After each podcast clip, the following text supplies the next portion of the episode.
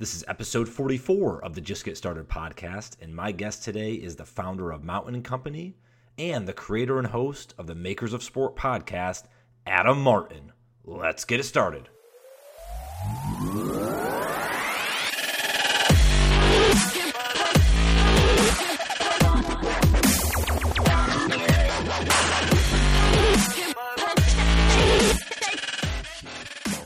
Just get started. Hey, gang, and welcome to another episode of the Just Get Started podcast. I'm your host, Brian Andreco. Thanks again for being a part of this journey. Excited to have you here for another episode, and a special one for me because my guest today, Adam Martin, uh, was one of my influencers to start this podcast. Um, when I met Adam uh, in 2015 at the Major Level Creative Sports Design Conference, and we kind of hit it off and talked a lot about podcasting, among other things that that uh, weekend. And he just kind of inspired me to you know i've been wanting to do a podcast and he kind of was the one that helped push me over the edge of really that idea. Now it took two more years for me to actually start the podcast and i'm glad for him because each year i saw him at the conference uh, he kept kicking me in the pants to actually get it done. So i finally started it and and hence one of the reasons why the podcast is called just get started um, so a little kudos to uh, to Adam and really appreciate him um, joining on the episode today and talking through his story. You know, it's one of those. You know, I, I love designers. Um, some designers in my family. I have a lot of friends that are designers. I was in that world for a little while, and it's really neat to talk with someone like Adam who has that creative mind and how he kind of you know how he formed that over the years and to do what he's doing today and being an entrepreneur and to run his own business successfully for many years um, takes a lot of guts. It takes a lot of perseverance. There's you know not every day's you know perfect. So he talks through a lot of those uh, the stories of kind of how he got into the position he is today. Um, so really neat to have him and uh, and share his story with everyone. Um, you can find Adam online. Best way probably is on Twitter or Instagram at T Adam Martin um, is the best way to check him out.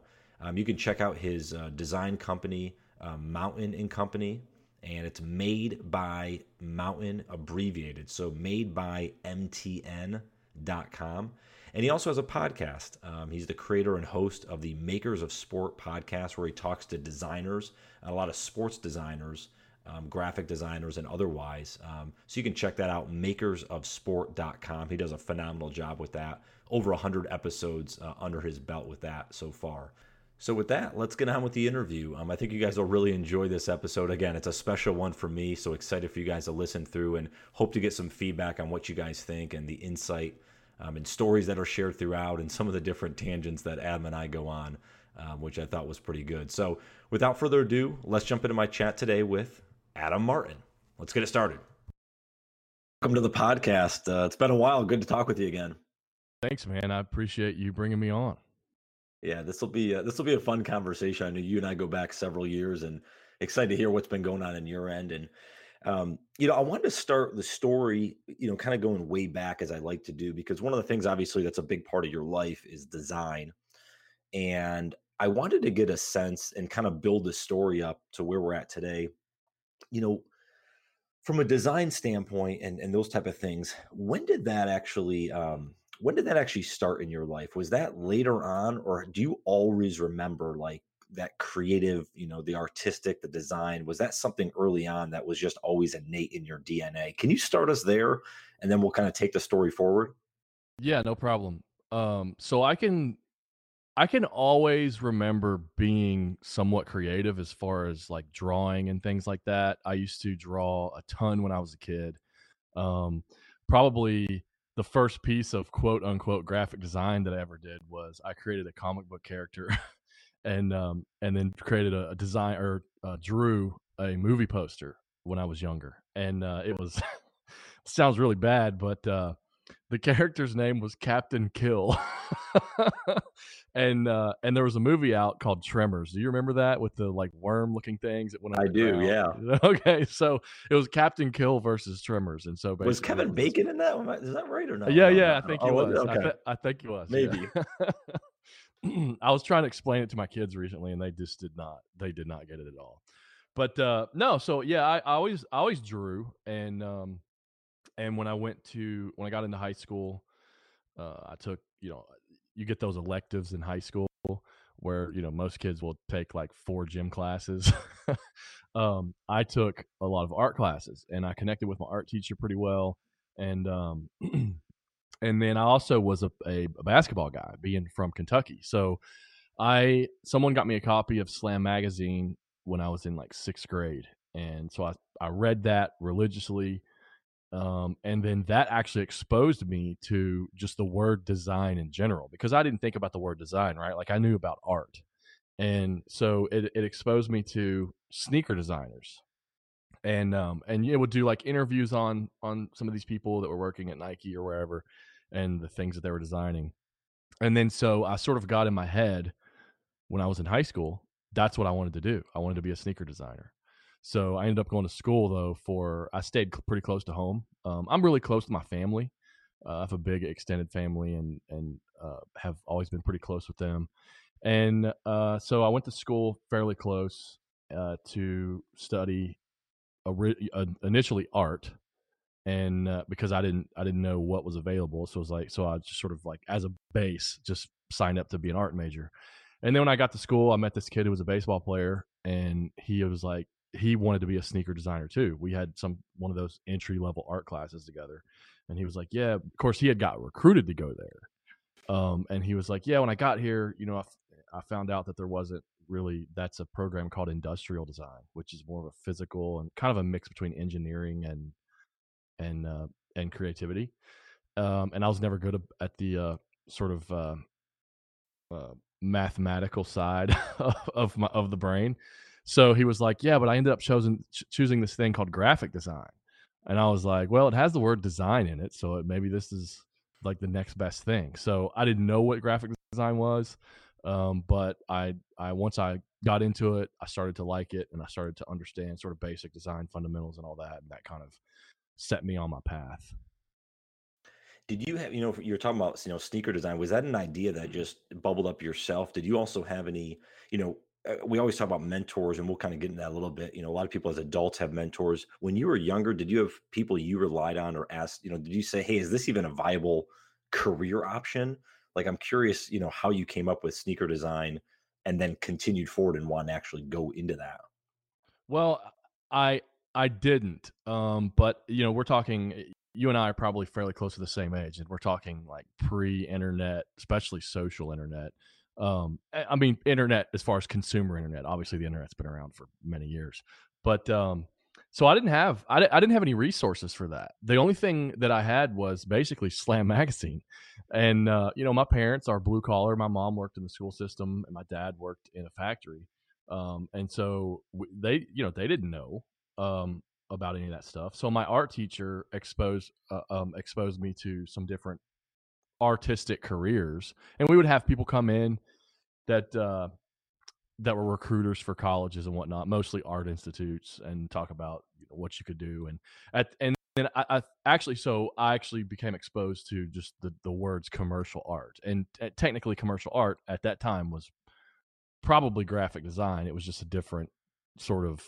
It was just called something different. I mean, in design, in graphic design, you're essentially cre- you have an objective and you're creating something for a client typically, um, and that's what commercial art was. So that's yeah i mean as far as direct mentorship i mean i had um family members that like mentored mentored me as an individual um but not necessarily from a career perspective well it brings up an interesting point too and not to get off you know the road here on a big tangent but you know i look at now and you know obviously having young kids i know you have a, you have young kids is like the there's so much out there and the level of focus maybe isn't there as much as we had you know, we kind of call it a simpler time back when we were growing up in the in the 90s and you know early 2000s and stuff and obviously it was either even simpler for our parents and, and grandparents but just like you were saying hey i saw slam magazine this was really cool i kind of want to go in it. Now everyone's exposed to 50000 different things and some people have a hard time choosing so I, I think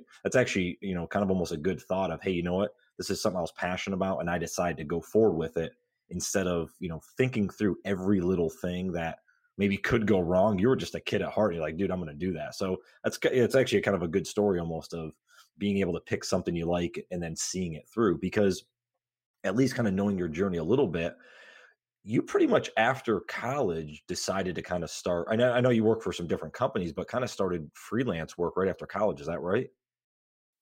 Uh, yeah, pretty close. I so and, and I wouldn't say that I took a direct path like I knew exactly what I wanted to do. I mean, I wanted to be a sneaker designer and basically settled for something that wasn't that's a part of industrial design. I settled for graphic design, which is even though it has the word design and it was more focused on print. So it was like designing ads and logos and brochures and stuff like that. The web was kind of starting to hit pretty big, and so we would learn a little bit about designing websites.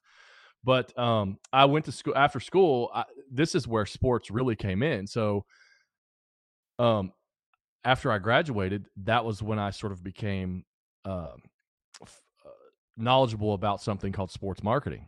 I that was another word that I uh, phrase that I'd never heard before. And there was a company in Lexington, and I was I was applying at jobs everywhere.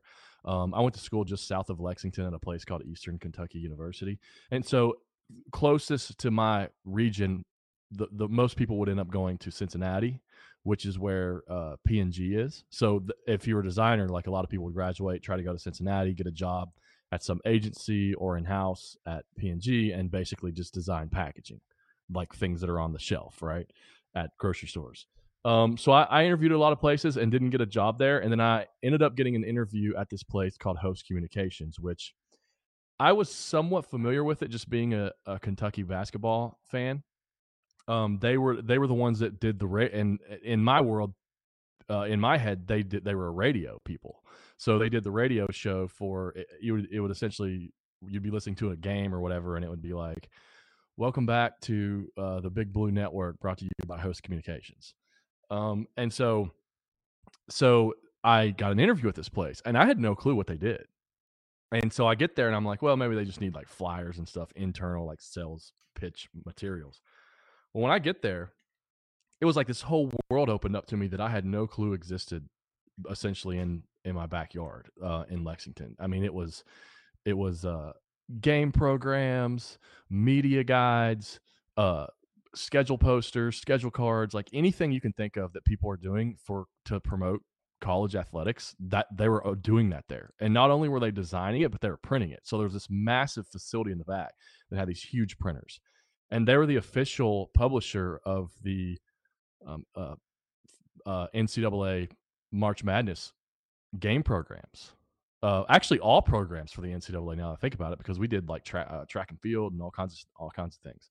Um, so so that opened up a whole new world of sports marketing and uh, and to kind of get back to your original question about going freelance, um, I did work there for a, a year and a couple months, and I I was sort of I, I didn't come from a family of entrepreneurs, so I didn't even really understand or know that was an option. To me, it was like you have to go work for you know.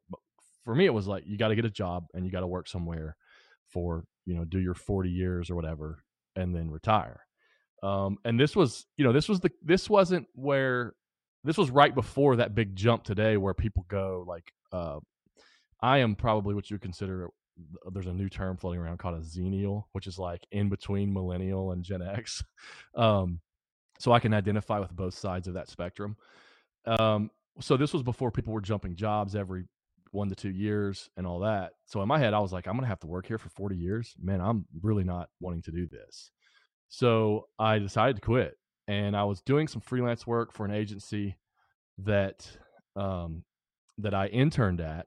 That no, that their graphic designer left to go to another agency, and they basically uh, didn't bring on anybody else. They were like a, it was like a a guy that owned a couple car dealerships and restaurants, a local businessman. Instead of he used to do his work for with local agencies and he decided I'm going to start my own agency.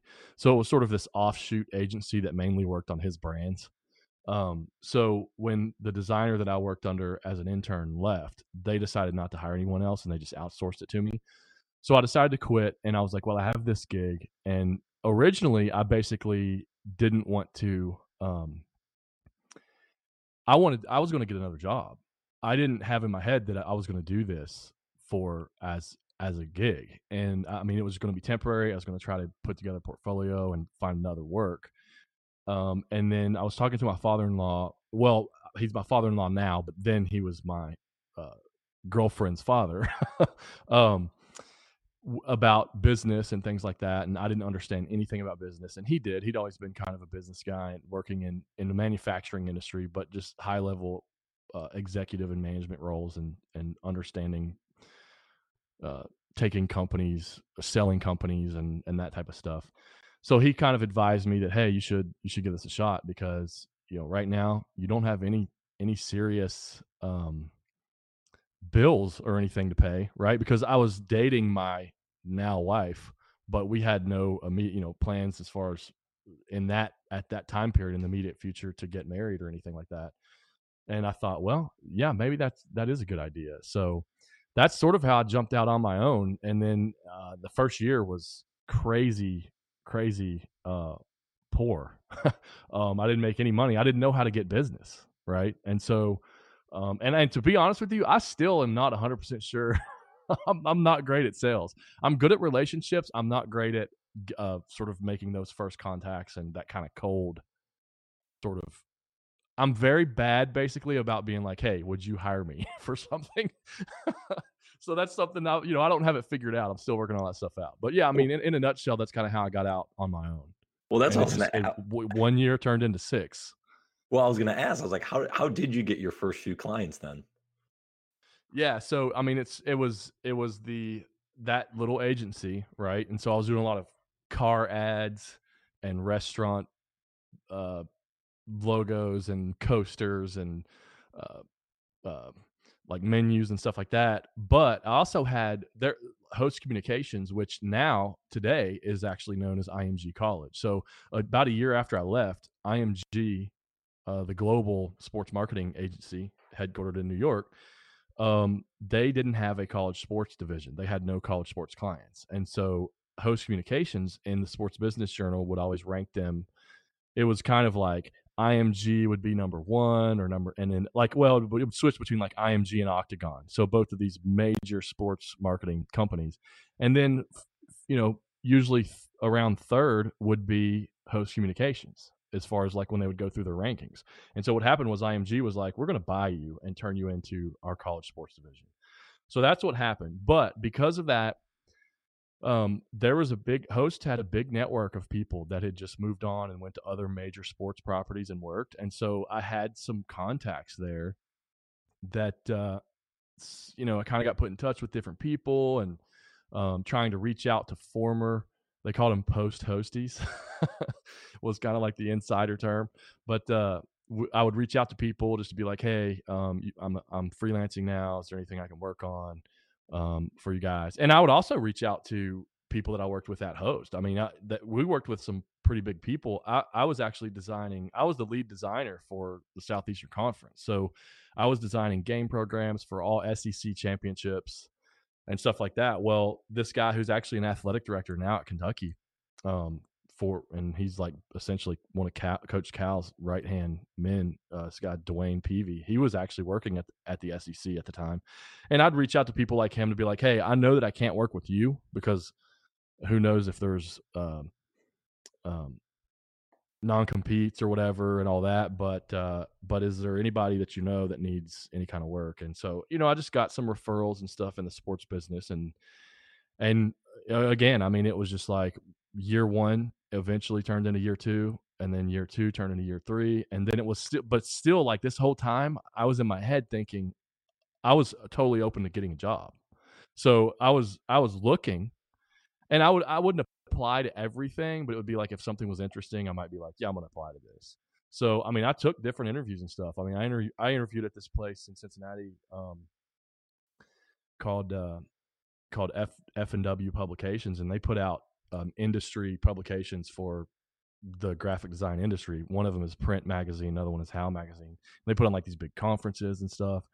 And so I would I would interview at places, but it, it just either for whatever reason it didn't work out and and it was like well what am you know what am i going to do right like i just got to keep i basically had no choice right like keep working keep trying to get work and and doing design work what what's kind of your favorite thing or best thing i guess working you know for yourself or kind of working on your own as an entrepreneur what what are the things that you enjoy about it Um, I, flexibility for sure. I, I just I really enjoy being, and now that I'm now that I'm a a, a dad of three, I've got uh, two sons, uh, eight or I'm sorry, nine and seven, and then we just my wife and I just had a daughter this past summer. Um, I get to be super involved in in their stuff. I get to go to their school parties and whatnot, um, and and really kind of be in their lives. Uh, it's they're getting kind of a different sort of uh, view, I guess, of fatherhood than I did. Which I mean, I have a great dad, uh, but you know, my dad, it was like he went to work, he came home, and it was like this sort of pattern, right? And then like he would go to my sports games at night and all that. But for them, it's like I'm I'm around, and they get to, excuse me, they get to see me um, see me work. So you know, I'll I'll bring them in here and be like, hey, this is cool, check this out, or or even, you know, we'll having just being a creative myself, I'll show them. We were, you were talking earlier about all these different jobs and things that exist. Um, I'll show them things and be like, "Hey, look, like you could probably do this one day if this is what you care about." Uh, you know, like they're they're like most most uh, young boys right now are super into Fortnite.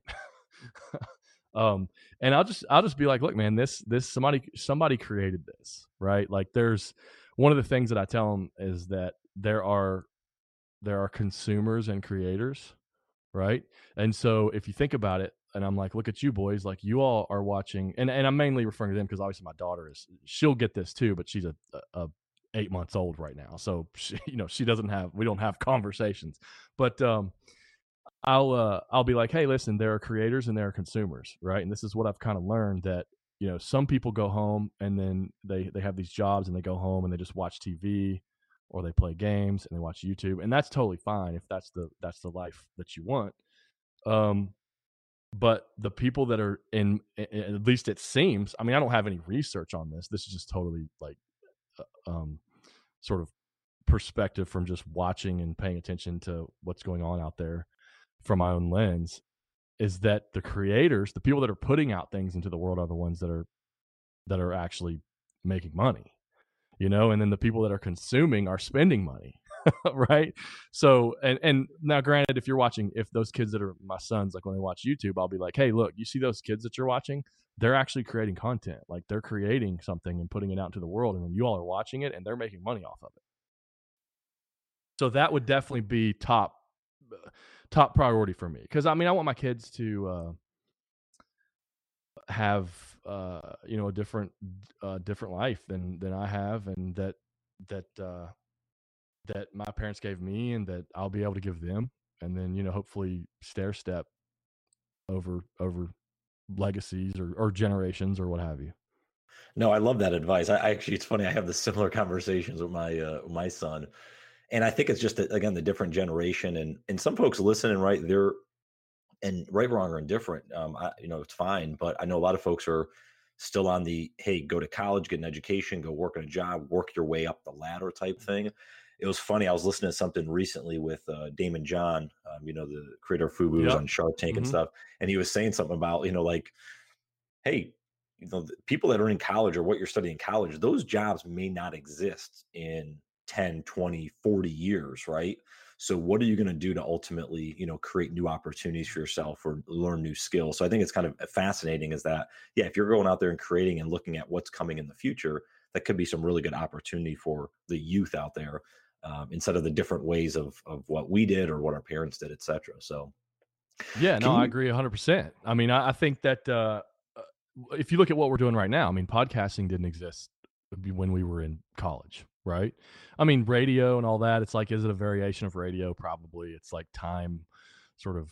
You can pick your own time to listen to it, radio. But just now with these podcasting networks, and I don't know if you saw recently that uh, Spotify just acquired Gimlet, which created that show Startup, and uh, and they also acquired a, a, company called Anchor, which is almost like a, a mobile iOS sort of podcasting platform. Yep. But I think that that you know the the root of all of that is creativity, right? Like creativity and sort of flexibility and and this con, uh, continuous um, want or need to learn, right? I mean, I have friends, listen, and and I I have another friend of mine who's a photographer, and we talk all the time. He's what's funny is he actually went to school for psychology, which makes him a great photographer. But we have these conversations, and I joke with him. I'm like, "You're kind of like my therapist," because we just talk about everything.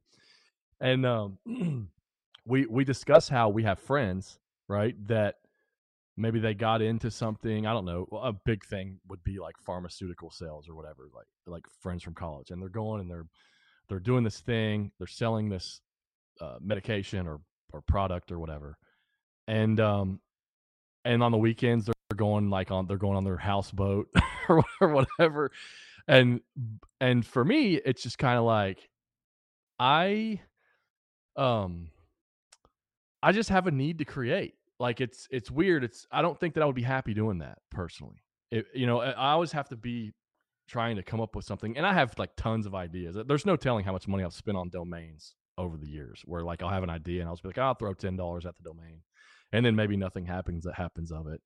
But um, you know, if you go, I think that if you go work at a place, and and this is fine. Like this is fine. Like some people, it's totally fine that if that's the life that you want, and you you know you just want to go do your do your eight hours or whatever, your forty hours a week, and hang it up and go coach youth sports at night. totally fine with that. But at the same time, I think that the way that markets are changing and AI is coming and all of these sort of digital aspects that are shaking up all these industries it's it's it's scarier to me to do that to to go and do that than to just like basically be trying to hunt kill eat which is what i'm doing right now because i feel like i i am a little bit more in control even though i'm like a lot of aspects i'm not like i can't control what somebody's payment period is. You know, I might work with a client, and if it's a university, typically they're they're crazy. I mean, it's like sixty days before you get paid. But there is an aspect of I already don't know where the next paycheck's coming from, so I'm like I'm safe. if that makes any sense. Whereas like these people are like, yeah, the money's just there. It's just showing up. You know, it's showing up in my account, and then one day like you get laid off. You know, and I think if you listen to people like um, I listen to just different business shows and what have you and all this stuff. I mean, uh, you're probably familiar with like Dave Ramsey and mm-hmm. um, yep. and you were talking about Daymond John and all those like Shark Tank people. It feels like that the, one of the threads that you hear from them is that um, no job is safe.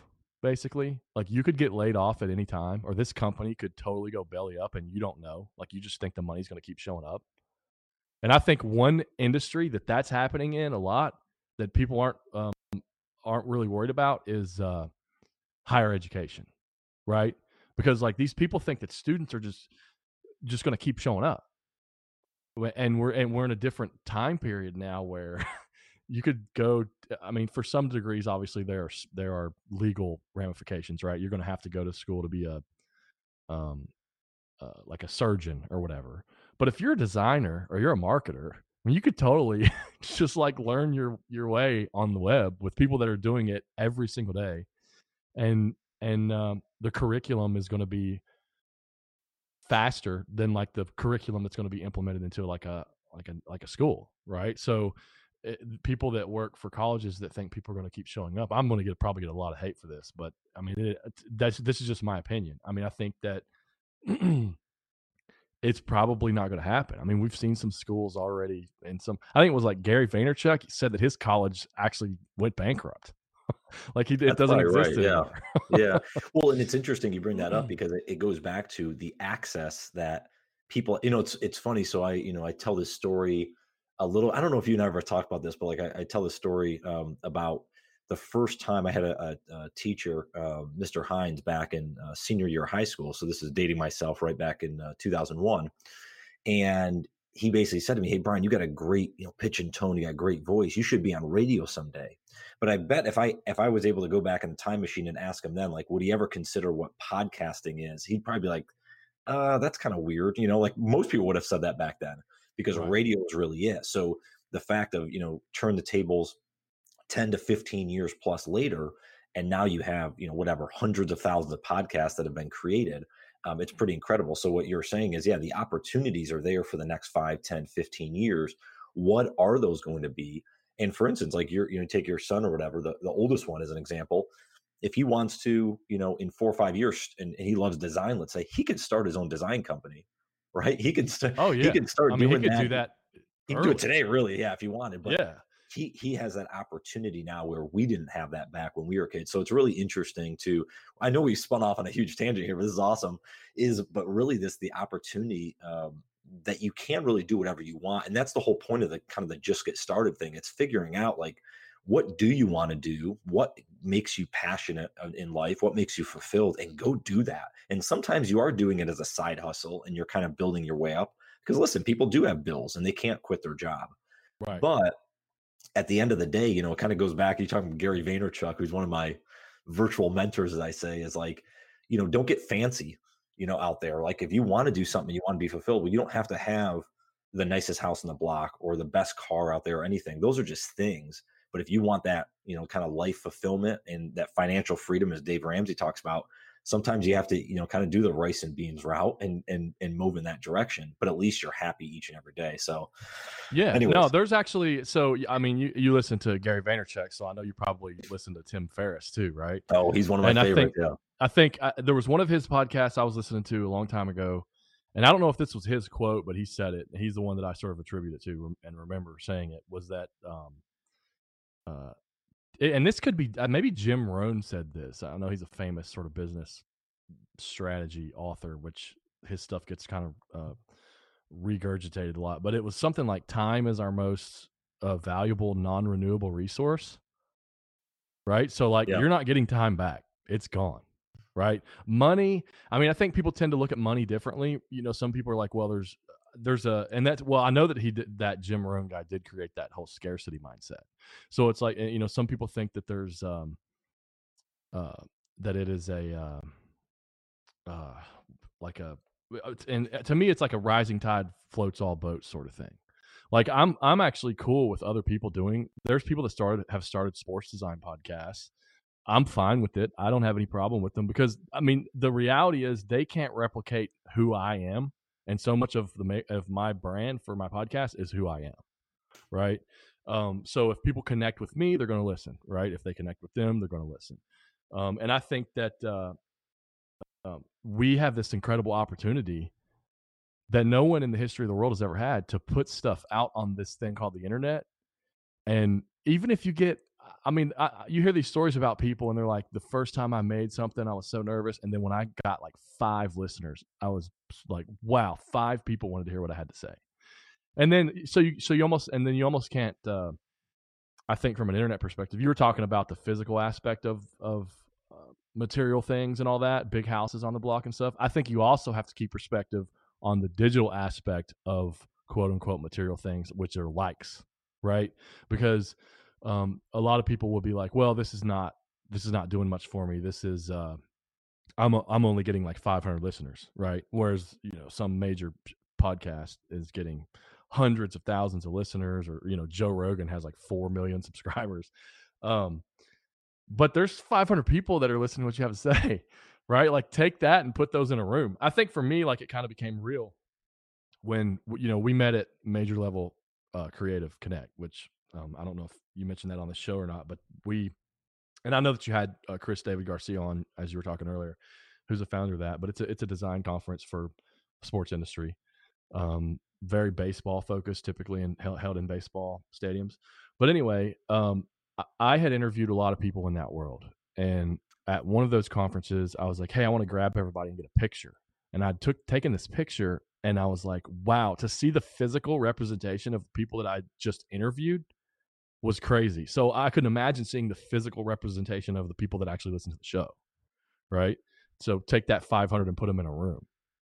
Well, I think that's you know kind of goes back. We've talked about this before. It's Mm. just building that brand, right? You, even if you have you know kind of, I think it's the the Kevin Kelly like thousand super fans type thing. Is Yep. hey, you don't have to Love that have a article. million kind of people that like it here and there, but if you get people that are really passionate, like with you, that's all you need.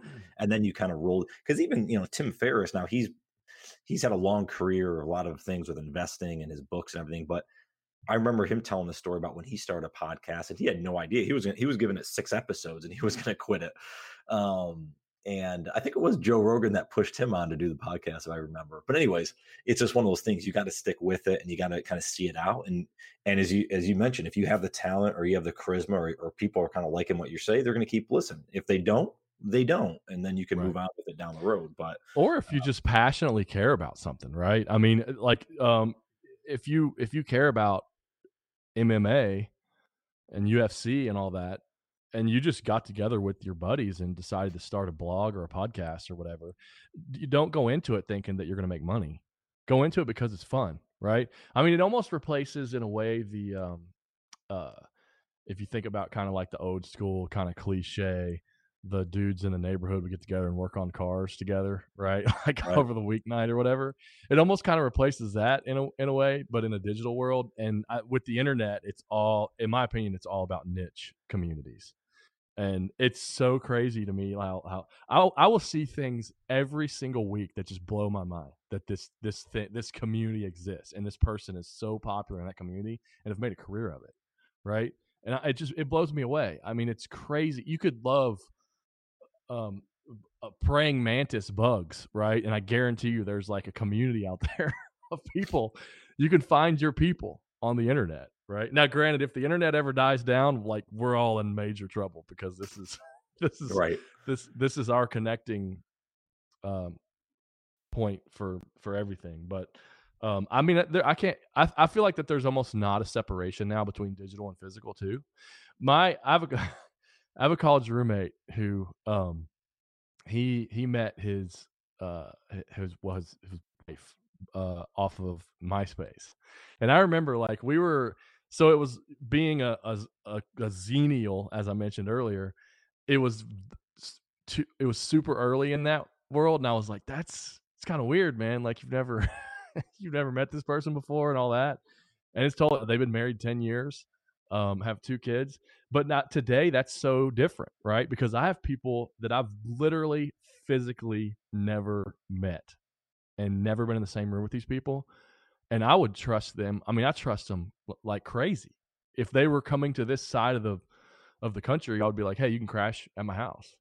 You know it's so weird how all that is now where it's basically digital is is physical you know in a way it's there's no separation where everybody thinks oh digital versus physical it's like no everything is just everything's interconnected now yeah, it's a, it's a crazy world. It's a well, it's kind of funny too with um if I go back just a little bit, what you were talking about with the, the podcast and stuff. So one of the things I wanted to mention was I, I'm really big on. I talk about this a lot as serendipity. Some people call you know you can kind of the tangent of that is luck, right?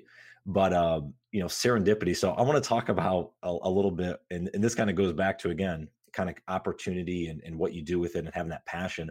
So you and I, when we met the first time, MLC Connect, it was uh, 2015. I remember it like it was yesterday because I think we were out on the uh, the upper deck, Houston Astros Stadium, and we were talking because I was quizzing you about your podcast, and because I had thought about like, oh, it'd be cool to to start a podcast. This was neat, and I tell this story. I, I've shared this story in the podcast several times that.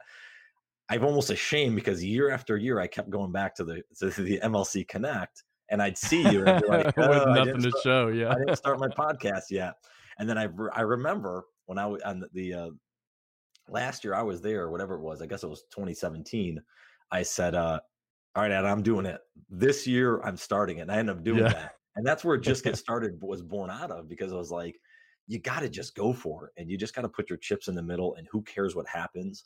Um, so, anyways, it was interesting, kind of that starting point there. I- I'm curious if you could share a little bit from a podcasting standpoint because there may be a lot of folks and it might not be podcasts it might be other things that they want to get their name out there they want to there's something they're passionate about they want to share with the world how did you get started with podcasting what were some of the things early on that you did to get it up and running and maybe what have you learned over the last you know three four years um, that have not only kept you going but maybe have kind of sharpened the saw if you will uh, to improve Yeah, absolutely. So, uh, first of all, I began listening to podcasts in somewhere around 2006, right? I mean, this is close to inception of when podcasts even began. I remember this iTunes, I downloaded something. There were there were these guys that were talking about graphic design. I was like, "Oh, that's cool. Let me hear what they have to say." And and since then, like I've always just listened. I've listened and listened and listened to podcasts and got hooked on them. And um and then I I was kind of telling that story earlier about how for six years I was freelancing full time And then in at the end of year six, so year seven, I actually got approached to become a creative director at a web design company in Lexington. And so I was at the time I was uh, 29, getting ready to turn 30, and so uh, I, I thought, well, let me let me give this a shot. It'll be nice to just take a paycheck home and not be worrying about what you know chasing invoices and all that stuff.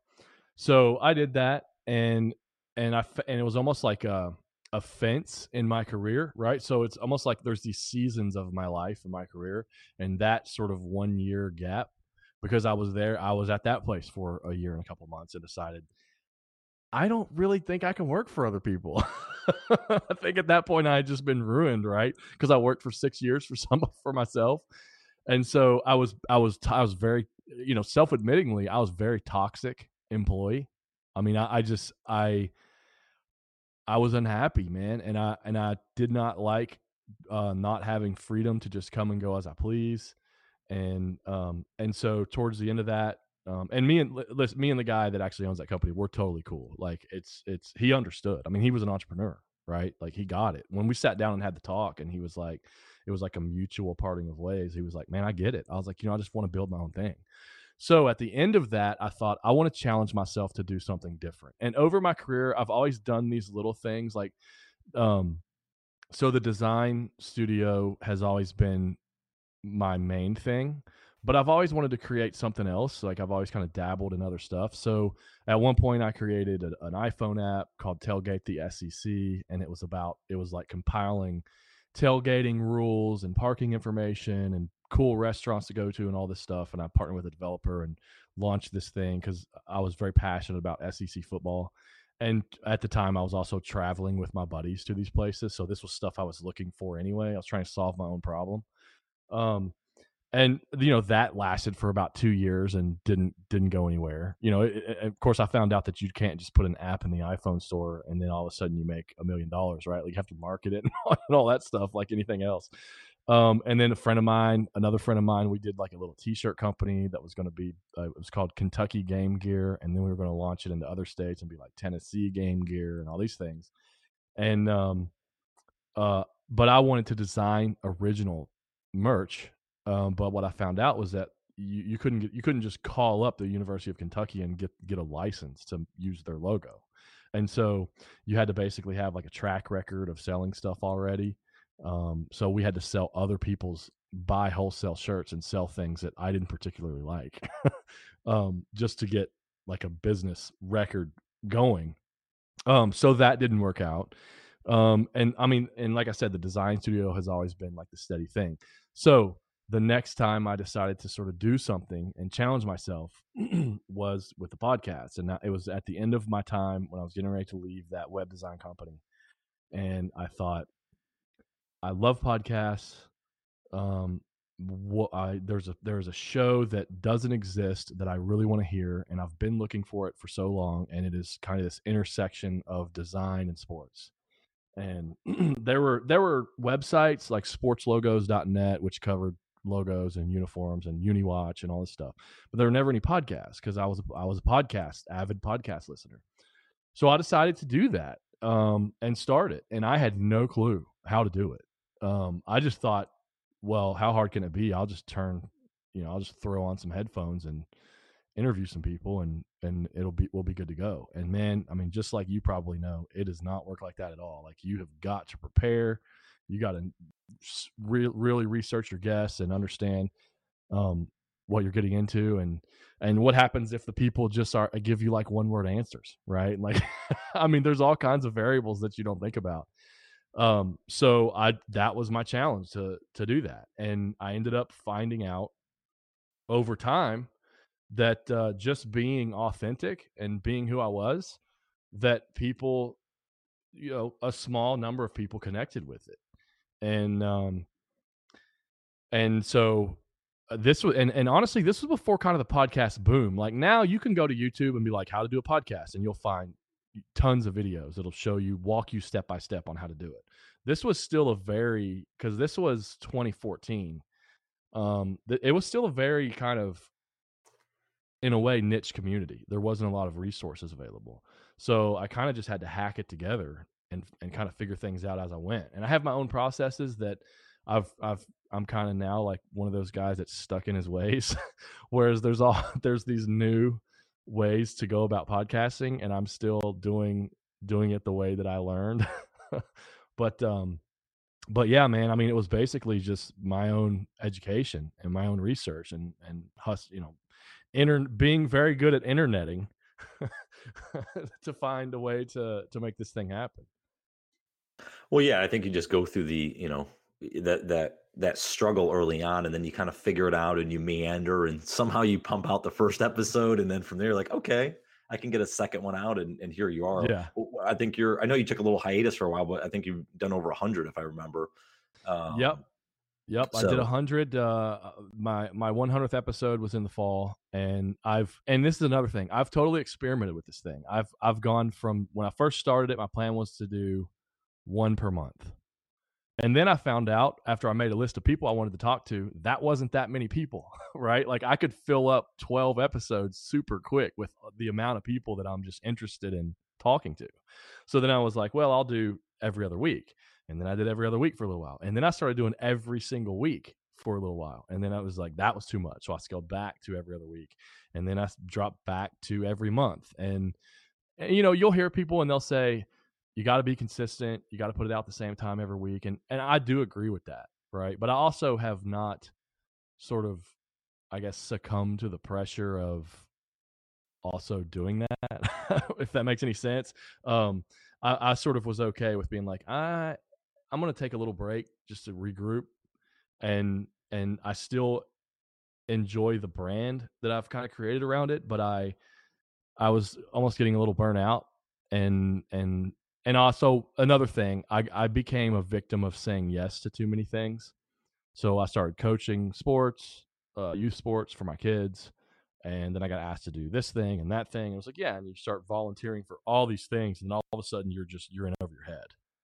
And so now what I've what this hiatus has helped me to do is to regroup and be like, all right, I'm resigning from this board or whatever, and I'm getting back to having my my day to day business, which is my design studio, um, and my podcast. And so um, I did, you know, like you mentioned earlier, I did hit episode 100, took a little break, and then I've got, I think six or seven episodes scheduled out now. So I'm so I've got one coming next week. I'm getting ready to hit that, and uh, and then actually, so um, April will make the fifth year of posting a podcast online for me. Um, and if you do that math, I mean, I, that probably, do, you know, you definitely start hitting those.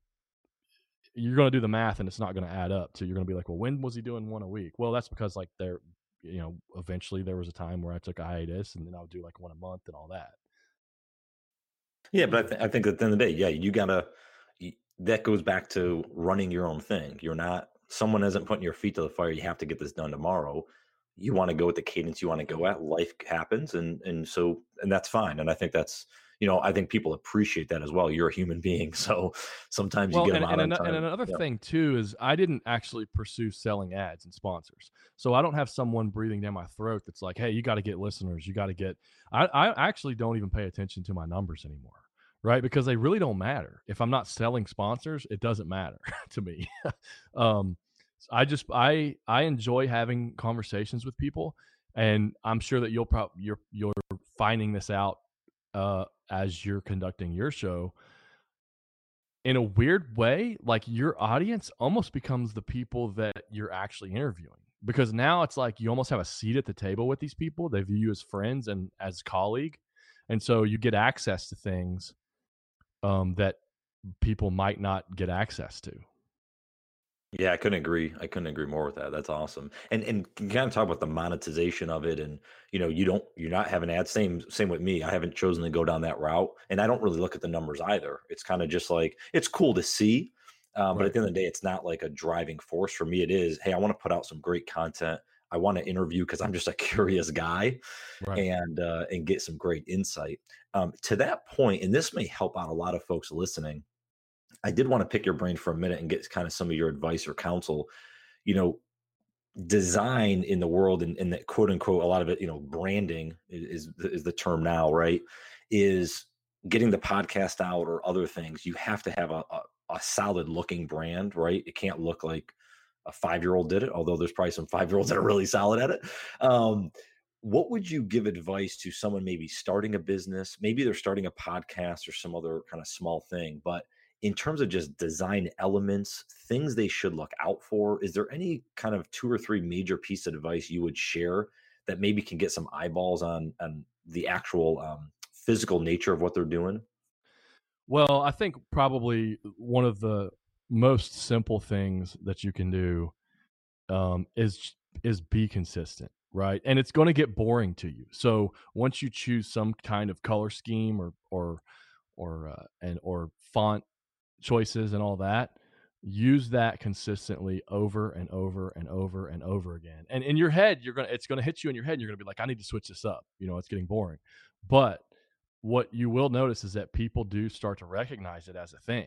So now i've been using black and white and this very subtle usage of like purple which i don't use the purple a lot but um uh if i were to say just all of a sudden make this whole thing yellow it would it would be really weird I think for a lot of people because it's just it's always been it's always been black and white and gray. Um, so and I've always used the same font for my quote images that I, when I post quotes on Instagram and all that. It's the same font, and so it's just there's like a subconscious aspect that people start to recognize um, this sort of visual language that happens.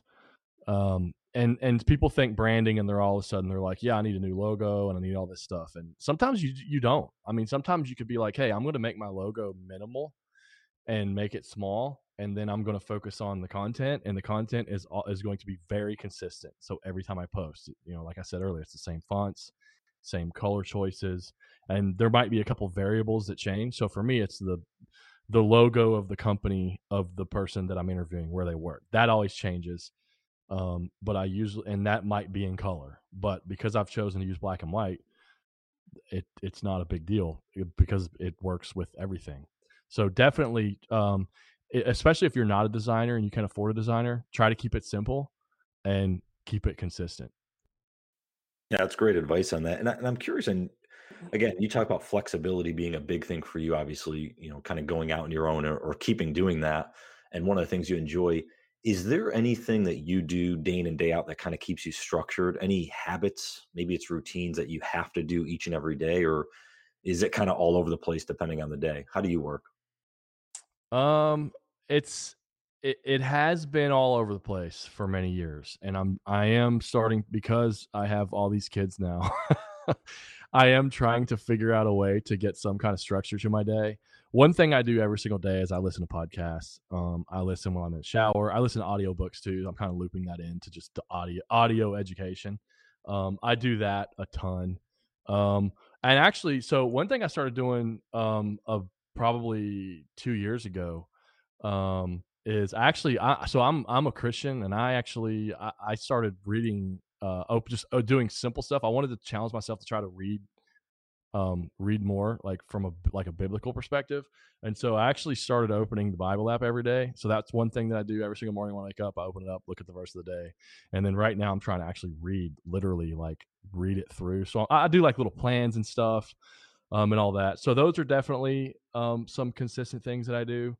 Um, and uh, yeah, I mean that's probably podcasts and and and the Bible Bible app and other than you know waking up and going kissing my daughter and stuff like that um and of course there's you know checking emails and and what have you but uh i can tell you one thing i'm definitely not doing every single day and i've actually um i've actually taken a huge back seat to things like facebook um, I deleted it from. I still, I, I think there's still value there. I'm not one of these people that's like I'm out of there because of all these Russian bots and whatnot. Um, I just decided that um, I just had a bad habit of my muscle memory, my thumb, every single aspect of the day, just constantly clicking that, looking and checking, looking and checking, looking and checking. And I wanted to get away from that. So I deleted the app, changed my password to something super long, and I use an app called 1Password that manages all these passwords. So it's it's kind of an annoyance to even go get the password for it.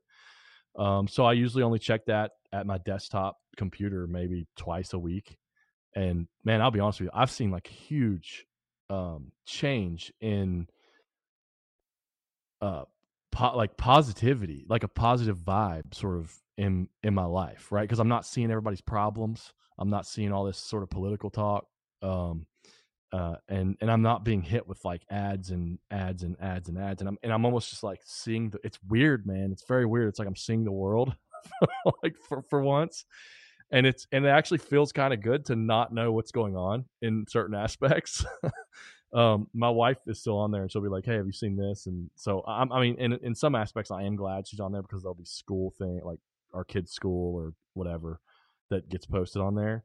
Um, but it's it's been nice to not be in the know on some of that stuff.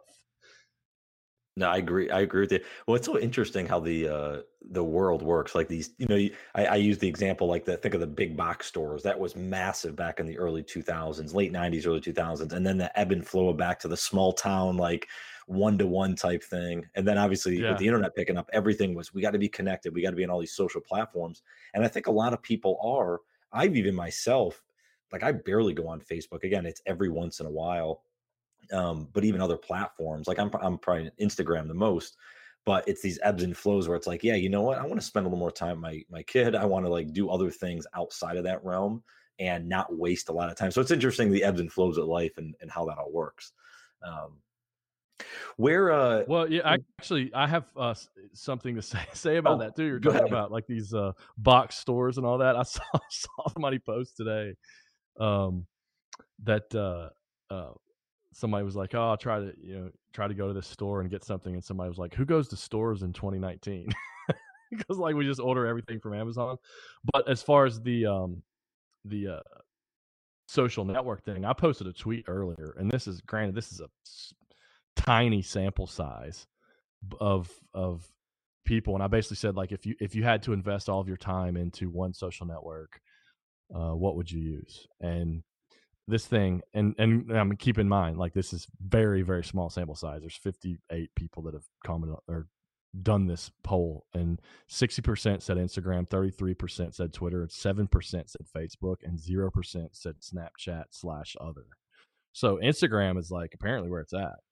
And I'm not a good Instagrammer. I I um I really like Twitter the best. I like to have those little short conversations, and I think you can get ev- you know almost a little bit of everything from that. And and Instagram with all the hashtags and whatnot feels a little spammy to me sometimes.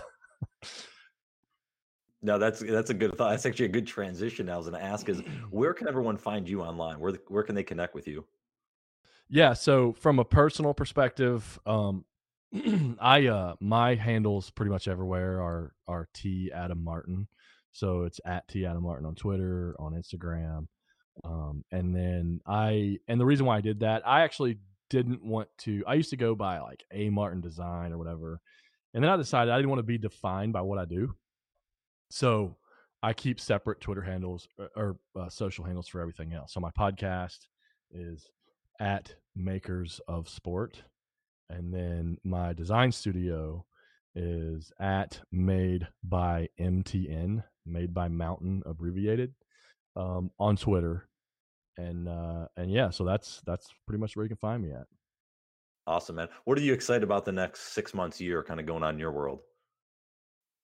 Um, well, I have I have some ideas that I want to I really want to figure out a way to switch up my podcast a little more to really turn it into a brand. So possibly doing merch, possibly taking old interviews and compiling them into a magazine or a book or something like that.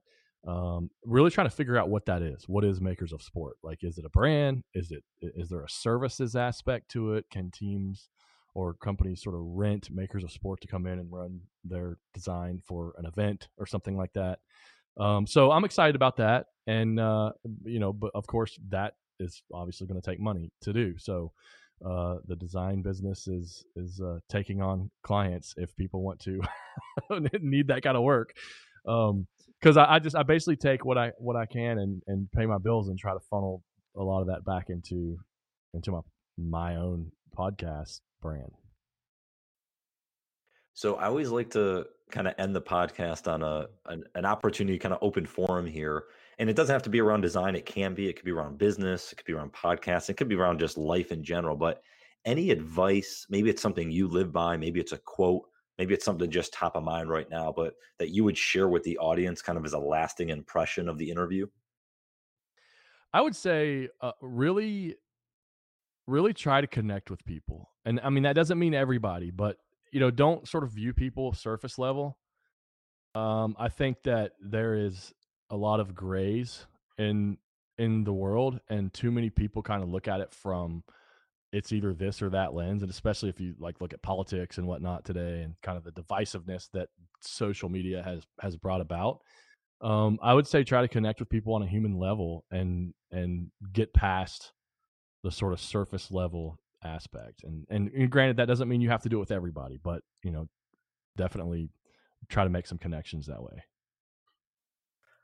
And this is awesome, man. I'm I'm so glad to get to connect with you again. It's been a while. Um, really enjoyed the uh, the conversation here. We went in a, a, bunch of different tangents, but it was fun, and uh, I really appreciate taking some time out and uh, sharing your journey and your thoughts. Yeah, man, absolutely. I'm I'm happy. Uh, I'm and very honored uh, that you had me. I know you've had some pretty pretty awesome guests, and uh, yeah, that's what that's what you get when you get two podcasters in a room, man. We'll we'll go on all kinds of tangents.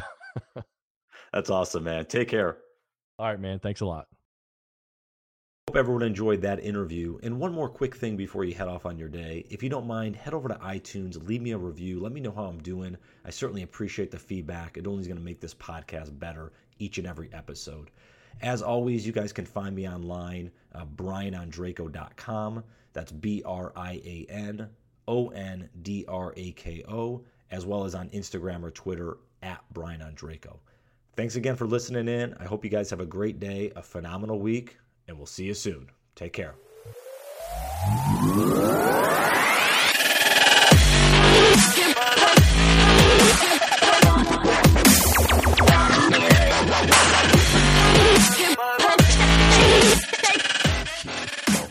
Just get started.